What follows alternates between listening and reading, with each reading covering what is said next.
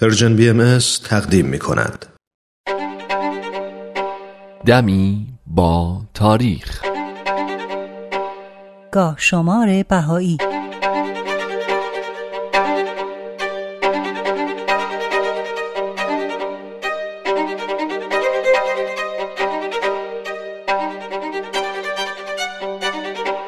نه تیر 1313 خورشیدی سی جوان 1934 میلادی 17 ربیع الاول 1353 هجری قمری در این تاریخ آقا عزیزالله جذاب خراسانی در سن 94 سالگی در مشهد درگذشت.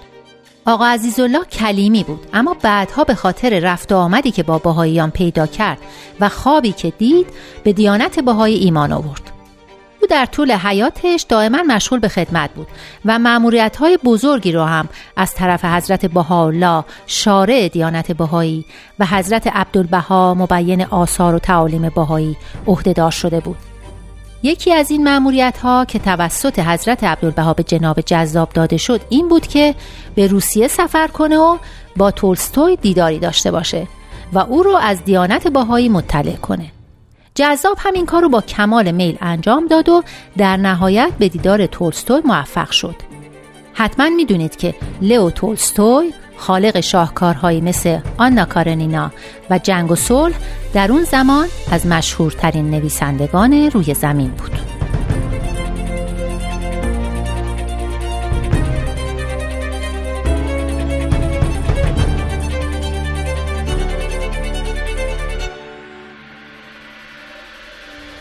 15 تیر 1271 خورشیدی 9 ژوئیه 1892 میلادی 9 زیحجه 1309 هجری قمری. در این تاریخ آقا محمد فاضل قائنی ملقب به نبیل اکبر دار فانی رو ودا گفت. جناب فاضل قائنی از جمله علمای شهیر دیانت بهایی بود. او درس های حکمت و فلسفه و فقه و اصول رو نزد بزرگترین علما و مجتهدین فرا گرفت و بعد از تحقیق در مورد آین جدید به دیانت باهایی ایمان آورد. از جمله نصایح جناب فاضل که امروزه به عنوان حق کپی رایت ازش یاد می‌کنیم اینه که انسان اگر کلمه یا مطلبی را از شخصی شنید که از ابتکارات آن شخص است نباید در جایی آن مطلب را به خود نسبت بدهد و از مبتکرات خیش قلمداد کند. و الا در اداد سارقان محسوب می شود و حق صاحب مطلب را نیز پایمال می کند و به او خیانت می برزد. جناب فاضل قائنی در سال 1291 هجری قمری اجازه دیدار با حضرت بحالا رو پیدا کرد و به همین خاطر از ایران راهی عکا شد. حضرت بحالا در لوح حکمت لقب نبیل اکبر رو به او دادند. بعد از بازگشت به ایران فاضل برای گسترش و معرفی آین جدید به شهرهای مختلفی سفر کرد و در نهایت به بخارا رفت و در همین شهر درگذشت و همونجا هم به خاک سپرده شد. تا اینکه حضرت عبدالبها فرمان دادند که جسد جناب فاضل از بخارا به اشخابات منتقل بشه.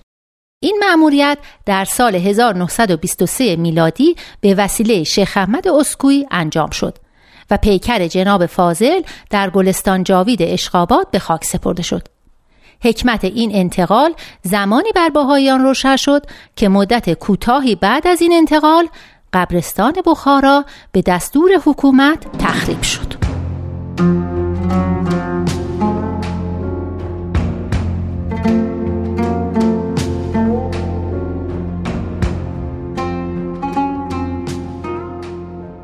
سهشنبه 18 تیر 1229 خورشیدی 9 ژوئیه 1850 میلادی 28 شعبان 1266 هجری قمری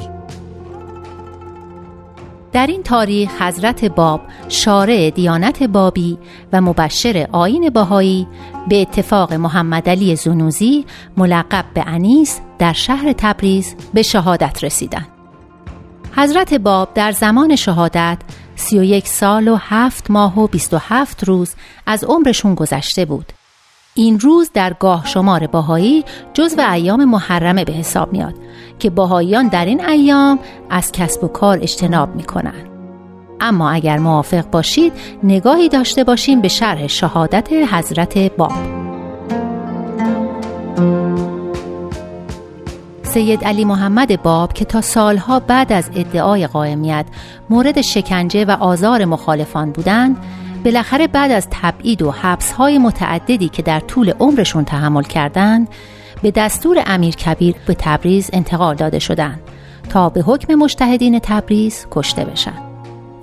میرزا حسن خان فراش باشی هم حضرت باب رو بدون شال و امامه که نشانه سیادتشون بود به همراه سید حسین کاتب به سربازخانه تبریز منتقل کرد در همان بد و ورود جوانی به اسم محمد علی زنوزی دوان دوان خودش رو به حضرت باب رسوند و استدعا کرد که در محضرشون باشه دو نفر دیگه هم اظهار خضوع کردند و همگی دستگیر و در یکی از حجره های سربازخانه حبس شدند. یک روز قبل از یوم شهادت حضرت باب به یارانشون فرمودند فردا مرا در همین سربازخانه مقتول خواهند نمود. بهتر است امشب به دست یکی از شما مقتول شوم. میرزا محمد علی زنوزی هم بی تردید قبول کرد و گفت که حاضرم به هر نحو که شما بفرمایید عمل کنم. حضرت باب هم ایشون رو به عنوان انیس خودشون در شهادت انتخاب کردن و فرمودن این جوان که در اجرای امر حق تردید ندارد فردا تاج افتخار ابدی بر سر خواهد گذاشت و با من شهید خواهد شد. صبح فردا فراش باشی به دستور وزیر نظام حضرت باب رو برای اخذ فتوای قتل به خونه چند نفر از مجتهدین تبریز برد. وقتی سید حسین کاتب از حضرت باب کسب تکلیف کرد فرمودند تو اقرار به ایمان مکن تا باقی باشی. و آنچه را که لازم است از اسرار و دقایق امر بدی به اهلش برسانی.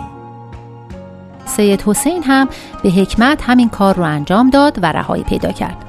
اون دو نفر دیگه هم به خواست حضرت باب تبری کردن و آزاد شدن. اما انیس با وجود تلاش ناپدریش و نامه برادر و حضور زن و فرزند و خواهرش دست از ایمانش بر نداشت نه تبری کرد نه توبه کرد و به خواهرش گفت گر تیغ بارد در کوی آن شاه گردن نهادیم. الحکم لله. من سالها در این آرزو بودم. شکر خدا را که اکنون به مقصود می‌رسم و تو صبر و شکیبایی را پیشه کن و جزع و فزع من ما.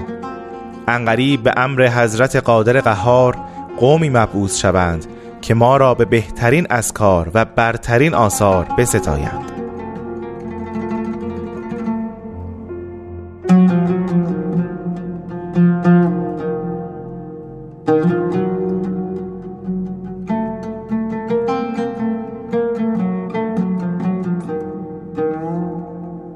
بالاخره مشتهدین حکم به قتل سید باب و انیس دادند.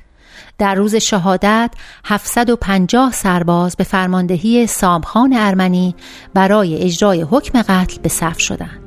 اما وقتی فراش باشی برای بردن حضرت باب اومد به او فرمودند تا من صحبتم با این کاتب تمام نشود اگر همه قوای عالم نیز جمع شوند قادر نخواهند بود که آسیبی به من رسانند. اما معموران گوش نکردن و باب و انیس رو به چوبه دار بستن. از طرفی سامخان نزد حضرت باب رفت و گفت من مسیحی هستم و هیچ گونه دشمنی با شما ندارم. اگر حقی نزد شما هست ترتیبی اتخاذ فرمایید که من در خون شما دخالت ننمایم. حضرت باب هم در جواب فرمودند مأموریت خود را اجرا نما. اگر در نیت خود خالصی خداوند تو را از این ورطه رها خواهد نمود. بالاخره معموران حضرت باب و انیس رو با ریسمان محکمی به دوتا پایه میبندن و انیس درخواست می‌کنه او رو طوری ببندن که سرش بر سینه حضرت باب قرار بگیره. و در نهایت با صدای شیپور سربازان به باب و انیس شلیک می‌کنن. اما بعد از فرو نشستن دود می‌بینن که انیس سالم و سرحال بدون هیچ اثری از جراحت و حتی قبار بر لباسش در کنار چوبه دار ایستاده و حضرت باب نیستند. بعد متوجه میشن که حضرت باب در حجره با کاتب مشغول صحبتن. وقتی فراش باشی برای بار دوم نزد حضرت باب میره به او میفرمایند من صحبت خود را با سید حسین تمام نمودم. حال به آنچه مأمورید عمل کنید که به مقصود خود خواهید رسید. میرزا حسن خان فراش باشی حیرت زده از این اتفاق بلافاصله از شغل خودش استعفا میده و سامخان هم همراه با فوج ارامنه سربازخونه رو ترک می‌کنه. این بار قوچلی سلطان تسوجی باز حضرت باب و انیس رو به میدون سربازخانه میاره و فوج آقا جان بیک خمسهی که فوج خاصه ناصری بودن آماده تیراندازی میشن. و بعد از بستن باب و انیس به همون نحو بالاخره حضرت باب رو به همراه جناب انیس به شهادت میرسونن.